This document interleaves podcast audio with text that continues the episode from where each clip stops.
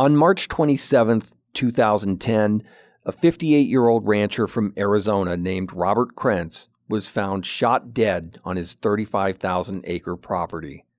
New details about a rancher shot and killed on his land in Douglas just came in a few hours His ago. property abutted the U.S. Mexico border, and the area was rife with illicit activity. Authorities say the area is a known drug smuggling corridor. A day before the Earlier in the day, arrested Krentz made a garbled radio call to his brother, possibly about a man being injured. He said the words illegal alien and hurt. Within days, Krentz's slaying was a national story. This is no longer a situation where someone from Mexico or some other country decides they want to cross our borders. These are highly organized, highly sophisticated, well tripped, equipped, well trained, armed cartels. Deputies and Border Patrol officers followed foot tracks to the border with Mexico. Krentz's wife actually wrote a letter to Congress in 2007 pleading for help, warning of the danger posed by illegal immigrants along the border and saying her and her husband's lives were in danger. This was a watershed moment for a piece of legislation that would catapult Arizona into the national spotlight for years to come. It would help shape the national conversation on immigration policy and border enforcement. That legislation was Senate Bill 1070. I'm Yvonne Wingett Sanchez. I'm a national political reporter for the Arizona Republic and azcentral.com. I also co host our weekly political podcast, The Gaggle. And I'm Ron Hansen. I'm also a national political reporter and co host of The Gaggle. Welcome to Season 2 of Rediscovering. This time, we're focusing on SB 1070.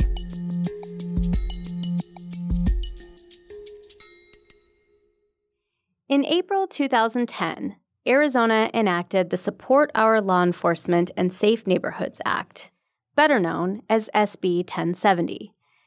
The state law required police officers to ask about the legal status of anyone they thought might be in the country illegally. From the start, critics slammed the legislation for codifying racial profiling by the police. They were still going to see our skin color. They were going to see whether we were documented or not. It's a racist law. It's causing discord in Arizona. We need your help. To its supporters, 1070 tackled the issue of illegal immigration in a way that Washington would not. The law was a state level response to a national issue that had stalled in Congress. It sought to break the federal logjam and show the nation that if Congress wouldn't tackle immigration reform, Arizona would. I wasn't stopping. I was going to get my borders secured. And by God, if the federal government wasn't going to help me, well, then I was going to do whatever and however I was going to do it. Ten years later, the law played a role in reducing the size of the state's undocumented population. By how much is debatable. But the law unquestionably reshaped Arizona politics. And it may have influenced the political rise of President Donald Trump. Well, it all starts with the federal government not coming out with a law. They've been talking about it for years, and they still haven't done anything. And Arizona is really getting crime ridden. I mean, these people coming over, there's killings all over the place, there's shootings all over. In this season of Rediscovering, we'll retrace the history of SB 1070, how it happened, who advocated for it, and why it still matters a decade later. You'll hear clips from a candid interview with then Governor Jan Brewer, I think I was on the right side of history. And I do not regret doing what I did. Uh, It it had to be done. You'll also hear from the bill's author, Russell Pearce. I'm tired of this fact, Russell, that's a federal problem. It's not a federal problem. It's my neighborhood, it's my community, it's my country. Arizona's senior senator, Kyrsten Sinema, who was in the state legislature at the time, will weigh in on the legislation. And you'll hear from activists, young Latinos, and immigrants whose lives were shaped and forever altered by the law. Spent the first 15, 16 years of my life fighting back, responding, reacting, trying to defend my family from not being destroyed. We talked to more than two dozen people, from public officials, police, and pastors for this series. They'll take you behind the scenes for accounts never heard before on how SB 1070 really unfolded.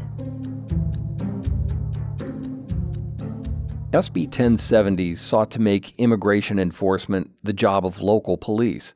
Before SB 1070, it had primarily been a federal responsibility.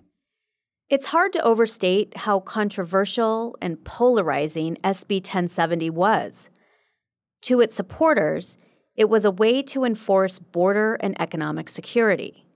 To its opponents, it provided legal cover for racial profiling, an issue that continues to reverberate today.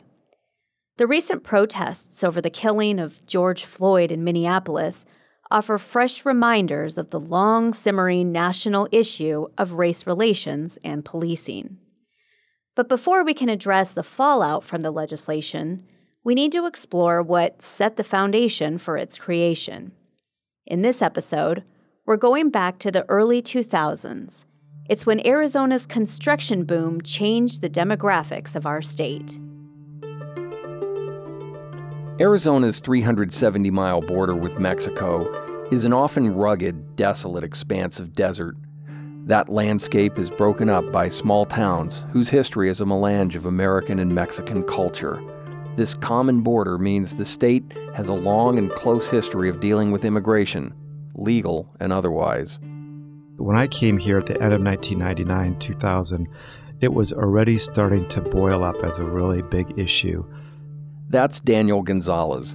He moved from Syracuse to Phoenix at the end of 1999. And I was the immigration reporter in 2010, and I'm still the immigration reporter in 2020. In the early 2000s, Arizona's rapid population growth and investor speculation fueled a home building binge in the state.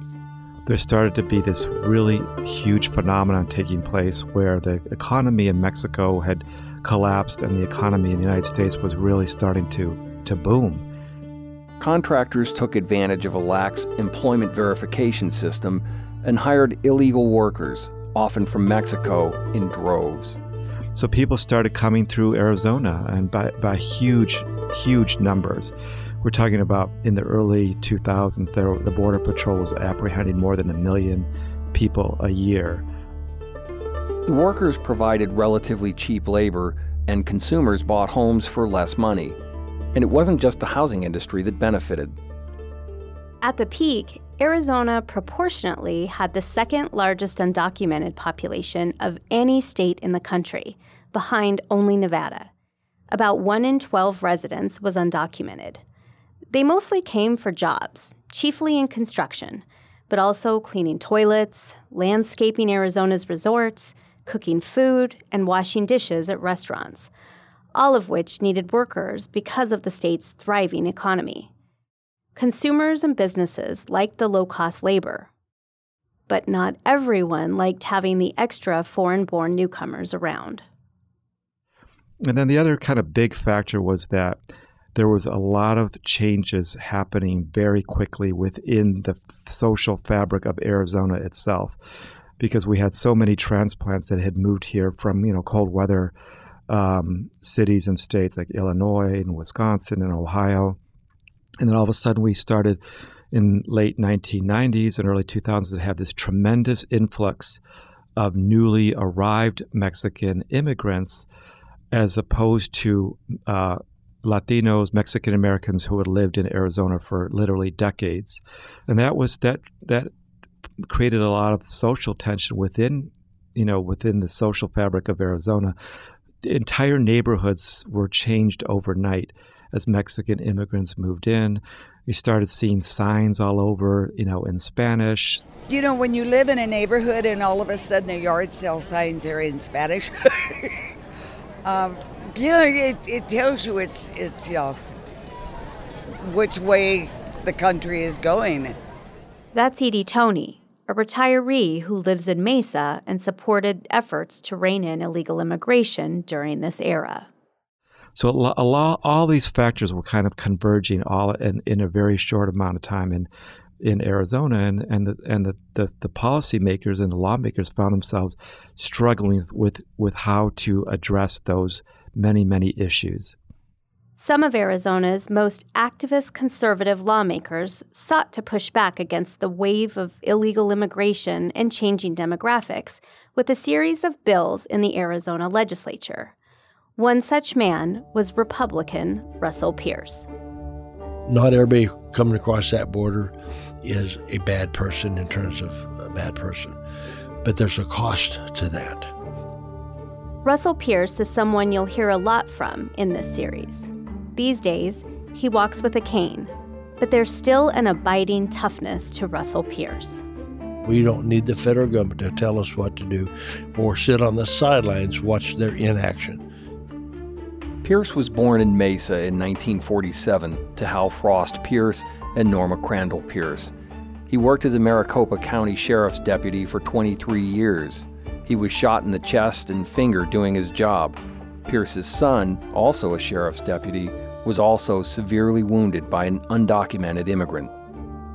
Over the years, Russell Pearce rose to chief deputy at the Maricopa County Sheriff's Office, making him the sheriff's top policy advisor. After that, he stepped into state government, running the governor's office of highway safety and the state's motor vehicles division. He was also an influential conservative political operator. Inside the state's GOP, Pearce became well known for his connections to East Valley conservatives. Pearce was a powerhouse at gathering signatures for candidates and initiatives, knocking on doors and helping deliver East Valley neighborhoods to Republicans. And he would later become the architect of SB 1070. Before 1070, Pearce's efforts were initially seen as largely symbolic of the far right's hostility towards the immigrant community. It wasn't necessarily reflective of mainstream politics. That started to change in 2004. In 2004, Arizona voters considered Proposition 200, an initiative Pearce helped craft. It was a measure presented as protection for the state's taxpayers and voters in truth, it was a broadside against undocumented migrants. Yeah, I think it was determined a long time ago that you have to be a citizen to vote. Novel idea that we that maybe we make you prove that. Prop 200 required proof of citizenship to register to vote and photo IDs to obtain a ballot. It also mandated that state officials verify eligibility for non federal public benefits. Arizona Democrats opposed it, in part because they worried the proof of citizenship requirement could lead to discrimination and discourage people to vote. One of its provisions required state and local governments verify the immigration status of anyone applying for public benefits. Government officials would have to notify federal immigration officials of any suspected undocumented migrants seeking public benefits. They faced jail time and a fine if they failed to do so. Democrats weren't alone in their opposition to Proposition 200. The state's Republican Party also opposed the bill. Senator John McCain says it is too costly and does nothing to fix illegal immigration. John McCain and Jon Kyl, Arizona's Republican U.S. senators, were also against it. It is Proposition 200. Many Arizona leaders and While politicians were united in their opposition to Prop 200, the measure found support with voters. It passed with 56% of the vote. Here again is immigration reporter Dan Gonzalez. Coming in and checking my voicemail, and the little red light was on, and I listened to it, and it said, Your voicemail is full. And I remember it was just inundated with very, very hostile uh, phone calls from people, you know, using very strong language about, you know, immigrants and Mexicans and, you know, race, using racial slurs and how they didn't want people here. So that was, that to me kind of reflected kind of the, the feeling that was going on in the community. In fact, there were some in the community who felt further action was necessary. Six months after Prop 200 passed, a 24 year old Army reservist named Patrick Haab went a step further. It was April 2005. less than a year after Prop 200 became law. At a rest stop along Interstate 8 in Dateland, Arizona, Army Reservist Patrick Haab came across seven people he thought were undocumented immigrants. He held them at gunpoint until police came for their arrest. Or at least he thought until police would come for their arrest. Here's Patrick Haab talking on Fox News. Well, uh, I mean, it all started out as a self-defense, and um, just went from there. So, I mean, I couldn't tell at first uh, what was going on. Besides, uh, men were rushing me out of a field, so I just went off uh, self-defense right there. Host Alan Colmes asked Haab to clarify.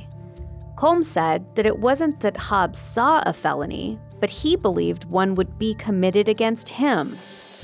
In short, Haab believed his physical safety was in danger. That was my assumption once they had started mumbling Spanish back and forth to each other, and uh, just having multiple layers of clothing on, having backpacks and everything. But when the police arrived, they arrested Haab, not the seven people who were, in fact, undocumented migrants, and they charged Haab with seven counts of aggravated assault with a deadly weapon. Haab's case sparked national attention, but he wasn't alone.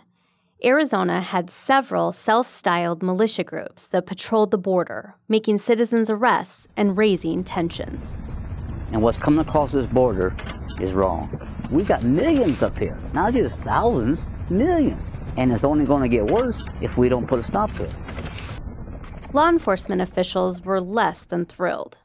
Joe Arpaio, the Maricopa County sheriff at the time, cast the Haab case as overheated vigilante justice. He said at the time, quote, being illegal is not a serious crime.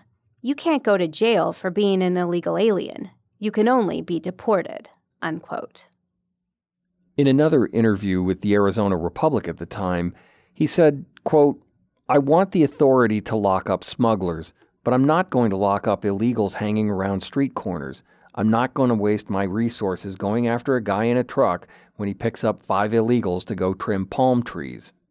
Ten years later, Arpaio said this about it. I don't expect a private citizen. I think he was a reservist, too.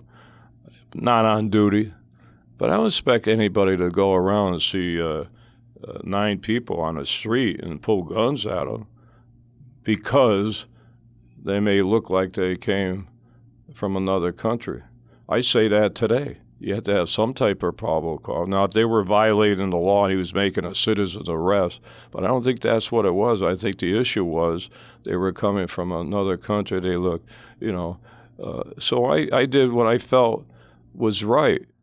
But, like the passage of Prop 200, what Arpaio and other leading Republicans felt was right was out of step with many in the broader public taking care of our family of Americans is there's nothing wrong with feeling that way and having that as our top priority. Although Arpaio and other leading Republicans felt it wasn't the duty of private citizens to enforce immigration policies, many others, like Sean Hannity, disagreed. By the way, I like Joe Arpaio. I, I, I, he's been, I think, a terrific sheriff, and I was, I, it was one of the few times I ever disagreed with him. Um, In the end, a veteran service member bailed Haab out of jail, and he received public donations to aid his legal defense. Haab had touched a nerve in the public. Many Arizonans and others across the country saw illegal immigration as a danger to the nation and an unaffordable burden. Many felt that Prop 200 didn't go far enough to adequately crack down on illegal immigration. Twelve days after Haab made his citizen arrests, Andrew Thomas, the Maricopa County attorney at the time, dropped the charges against him, saying the situation was unique and legal.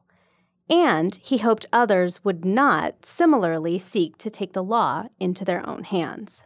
But immigration reform was on the national agenda. And in Arizona, it was becoming clearer than ever there was strong public support for a crackdown. Remember, 56% of people voted for Prop 200, which required proof of citizenship to vote. And the public paid for Patrick Haab's legal defense after his botched citizen's arrest. The public wasn't sitting on the sidelines anymore, and politicians took notice. Democratic Governor Janet Napolitano became increasingly vocal about the issue of illegal immigration. Well, the illegal immigrant issue for the border states has been huge. It's literally cost Arizona taxpayers hundreds of millions of dollars. I've been sending bills to the federal government since I was elected, uh, saying, you know, you got to pay us back. Uh, so far, to no effect. Um, she called for deploying National Guard troops at the border, a call that was ignored by the federal government. So the Democratic governor and the Republican controlled state legislature took action. In 2007, Governor Napolitano and the state legislature passed House Bill 2779, more commonly known as employer sanctions. It required business owners to verify that new hires were eligible to work in the United States. The law also threatened to strip business licenses from repeat offenders. What's going on is, a, is at base an economic migration. There are jobs in the United States, and uh, there are people who can't make money in Mexico or Central America who are willing to uh, cross to get those jobs. And one of the failures of our national immigration policy is uh, we never cracked down on employers after 1986, uh, which was the last major immigration bill, uh, for hiring illegal immigrants. While such sentiments appealed to conservatives in the state, Napolitano's tough talk was a blow to the Latino community that helped elect her in 2002. Salvador Reza directed the Tonatierra Community Organization at the time. It's a group that advocates respect for human rights involving undocumented immigrants.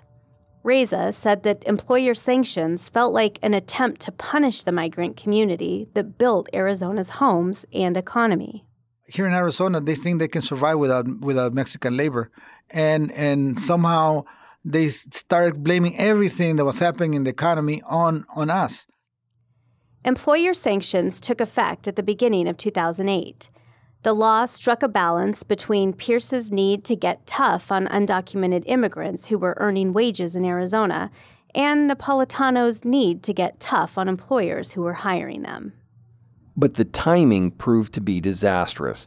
It was just as the Great Recession started to ravage Arizona's economy. Dennis Hoffman, an economist at Arizona State University, said the downturn had a profound impact on the state's economy and on public opinion. I would say that this legislation was akin to throwing jet fuel on a, a fire that was pretty well blazing at that point. The housing crash hollowed out the construction industry in Phoenix. While the state's employer sanctions law didn't result in widespread cases against businesses, it did change the way new employees were screened. Undocumented immigrants looking for work found it easier to just move out of Arizona and find work in other states. Arizona State University economist Dennis Hoffman remembers this poignant story you found if you if you spoke with managers, I'll, re, I'll remember a, a manager at a, a, local grocery store in in Tempe. What had really shocked him, and I, this story really stuck with me, is that his meat manager came in and resigned with no notice and said, "I have to leave. I'm gone." And I said, Well, do you have a lot of turnover in that area? He said, That man worked for me for 12 years. He had a family, he had a house. He was in the shadows. He was obviously undocumented looking back. And uh, he was compelled to leave. You're just telling people, you're not welcome. You're out of here. To summarize what's happened so far, Arizona's migrant population swelled in the late 90s and early 2000s, thanks in part to our housing boom, but not everyone was happy with the state's changing demographics. This led to incidents like the citizen's arrest with Patrick Haab. The state legislature tried to address this issue. First, they passed Prop 200. That's the law that required proof of citizenship to vote. Then they passed employer sanctions, which required business owners to verify that new hires were eligible to work in the United States. However, many felt that Arizona's politicians were addressing the issue with piecemeal legislation. The issue as a whole wasn't being tackled, and many, whether Republican or Democrat, wanted a well rounded, all encompassing response from the federal government. So let's take a look at what the federal government was doing during the same time period to address illegal immigration. Under President George W. Bush's administration, lawmakers in Washington began working on the issue too. The Republican controlled House of Representatives passed a bill that would have made it a criminal offense to be in the U.S. illegally. Previously, it was just a civil infraction with a fine. The proposed legislation also criminalized providing humanitarian aid to migrants. It would have led to mass deportations and built 700 miles of fencing along the Mexican border. Our goal is to protect our national security and to keep American families safe by securing our borders. But in the Senate, Arizona Senator John McCain helped craft a bill that would have created a pathway to U.S. citizenship for the millions of undocumented immigrants in the nation at the time. It would have expanded a guest worker program and funded 370 miles of fencing along the border, about half as much as the House version. Our reforms need to reflect the reality and help us separate economic immigrants from security risks. We need to establish a temporary worker program that permits workers from other countries, to the extent that they are needed, to fill jobs that would otherwise go unfilled. Mr. President, we need workers in this country. There are certain jobs that Americans are simply not willing to do. As Congress continued working on its two bills, public opinion simmered.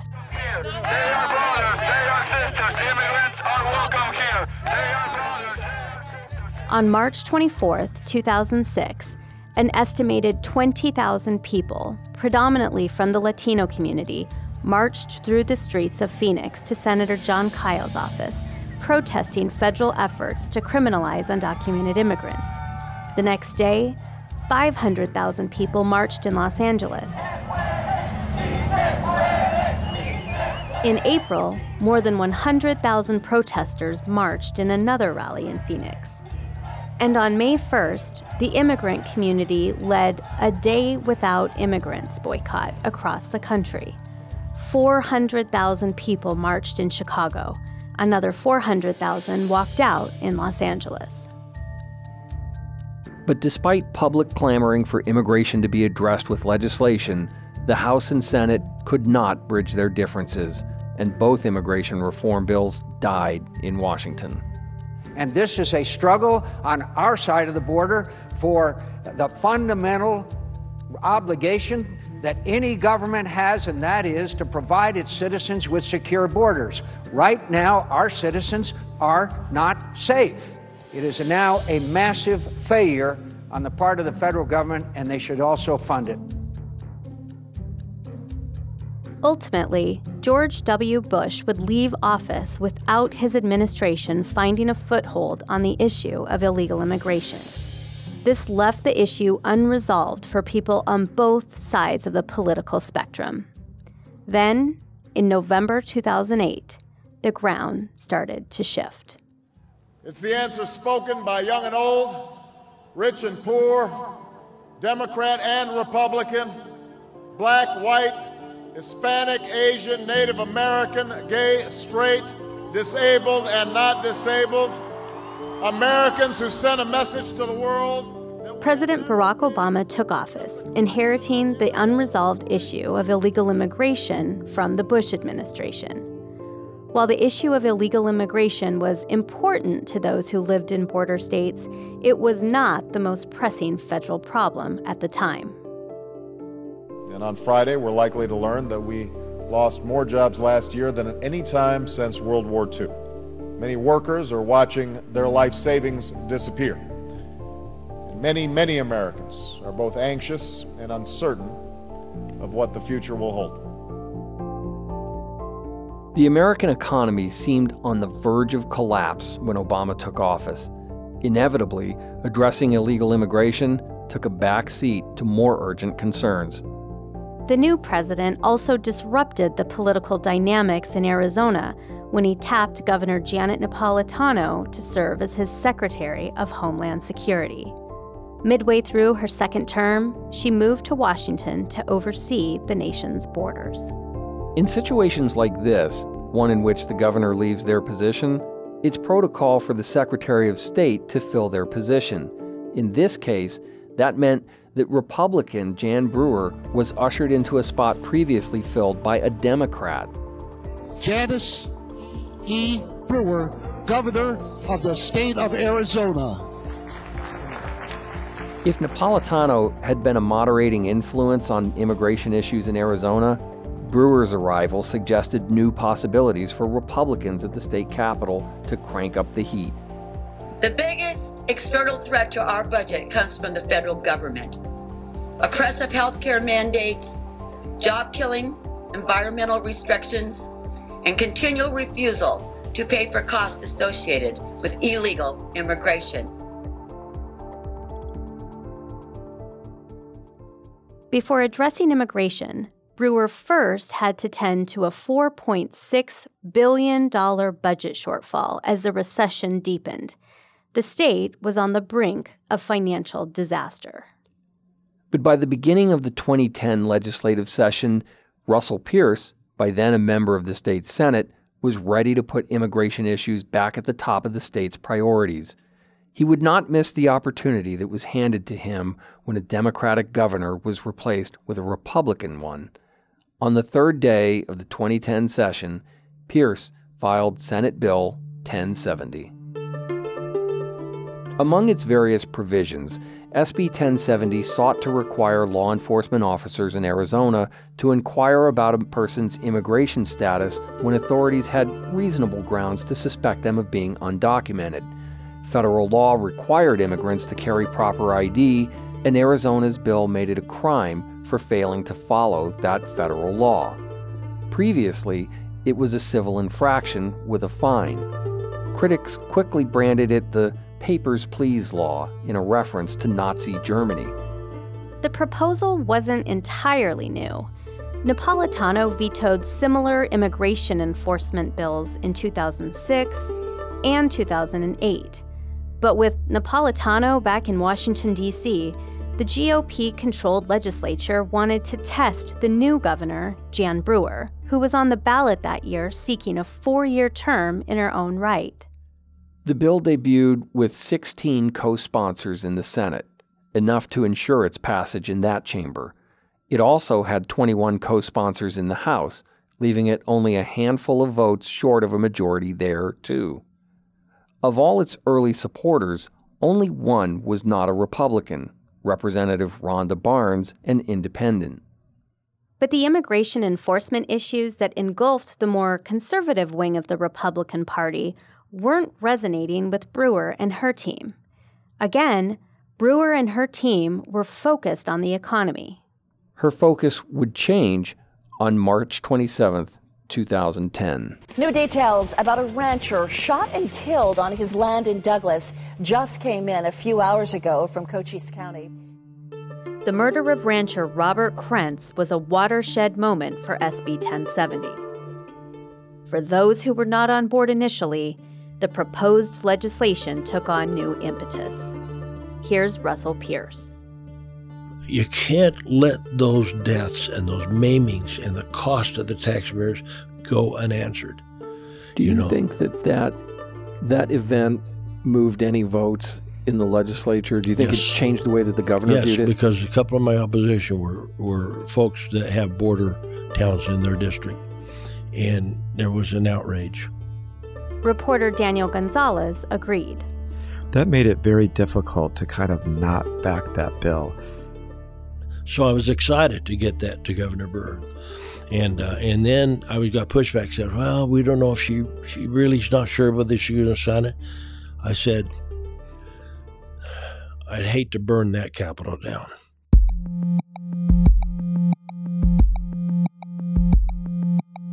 But the initial pushback didn't come just from the governor's office. It came from activists, undocumented migrants, and students. It came from pastors, rabbis, and other religious leaders, and it echoed across the country. Next time on Rediscovering SB 1070. They, they profess throughout this not to hate us. They profess throughout this to be our friends. They profess throughout this to be our allies and stand with us. And they nonetheless took these actions or allowed these actions to occur. Uh, without, uh, without much of a battle, without much of a fight, we were left on our own. Mr. President, I need you to help me my family and my parents. I want them back with me again. And I don't want Sheriff Joe Arpaio getting other people and my parents again. Please. They were the most vulnerable part of, uh, of the of the of the immigration or the migrant population because they were visible, they were poor, uh, they were in the corners, and they gave a sense of invasion. I personally felt outrage almost every time I was on radio. Every time I heard a story, I could tell you stories. Uh, uh, but I tell you, there were days I walked out of there in tears just hearing the stories. This podcast was edited and produced by Katie O'Connell, Maritza Dominguez, and Taylor Seeley. Reporting by Yvonne Wingett Sanchez, Daniel Gonzalez, and myself, Ron Hansen. Script supervision came from Katie O'Connell, Daniel Gonzalez, and our Director for Storytelling and Innovation, John Adams. Greg Burton is our executive editor. Social media for this podcast came from Danielle Woodward, Grace Palmieri, Garrett Mitchell, Angel Mendoza, and Claire Rafford. Web production by John Paul McDonnell. Audio in this episode comes from ABC 15 Arizona, the Associated Press, Fox News, C SPAN, CNN, and Arizonans for Real Immigration Reform. Thanks so much for listening to Rediscovering SB 1070, a podcast from the Arizona Republic and azcentral.com.